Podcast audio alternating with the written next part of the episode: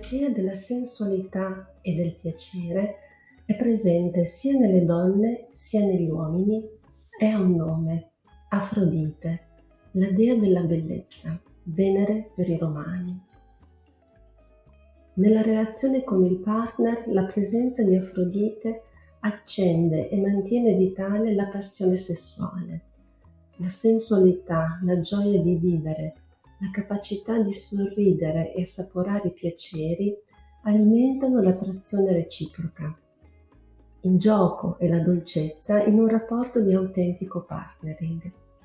Così recita La coppia viva, il testo scritto da Ale Sidra Stone proprio sulla relazione di coppia. Tuttavia, Afrodite può essere vissuta con pienezza anche nella dimensione individuale.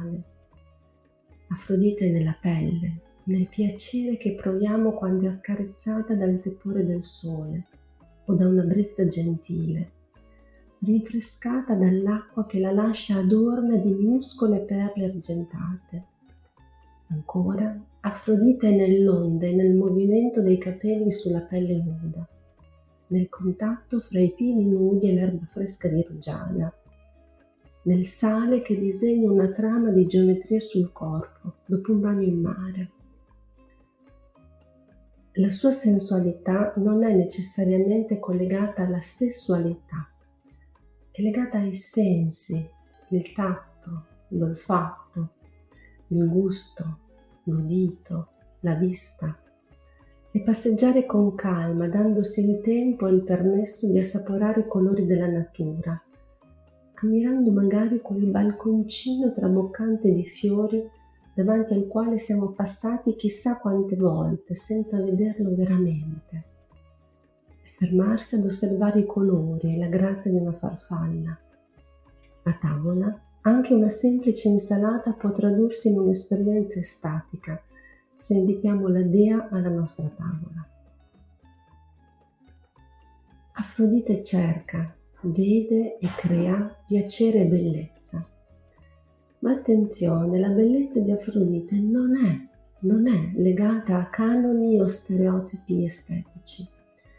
Dice bene la Paris nel suo libro, la bellezza afroditica è approssimabile più a uno stato di grazia in cui si fondono fascino e audacia che a un'adesione a un canone stabilito.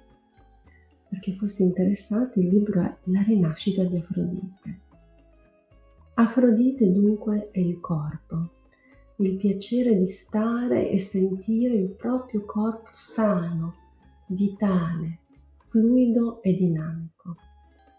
Afrodite è anche nel piacere della musica e della danza, in quel movimento che nasce da dentro ed è manifestazione di gioia, vitalità, seduzione, attrazione, magnetismo.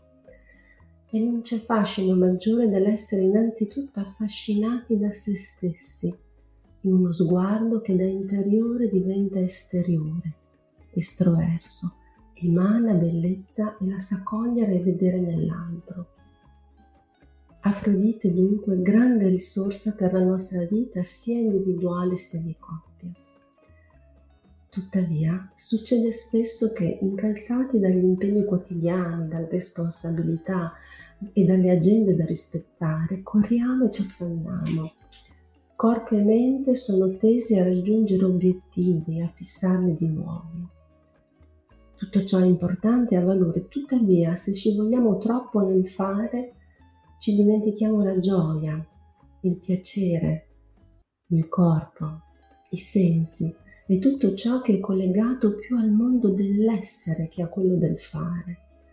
Così facendo ci dimentichiamo proprio di lei, Afrodite, dea della grazia e della sensualità. Afrodite, come tutte le energie che ci attraversano, va conosciuta, contattata e risvegliata per poter beneficiare dei doni che porta al nostro equilibrio vitale. Come fare? Abbiamo bisogno di imparare a rallentare innanzitutto, riscoprire il piacere di stare nel corpo, invitare la bellezza. Possiamo iniziare a farlo in molti modi, concederci ogni tanto un bagno caldo a lume di candela, massaggiare il nostro corpo, quello del partner, con un olio profumato, apparecchiare la tavola con cura, anche se mangiamo in solitudine, comprare qualcosa di splendidamente inutile solo perché la sua vista ci è lieta, o ancora indossare biancheria di seta per il segreto piacere di saperla lì, sulla pelle. Afrodite è dentro, è dentro ognuno di noi, attende solo di essere risvegliata. Grazie e a presto.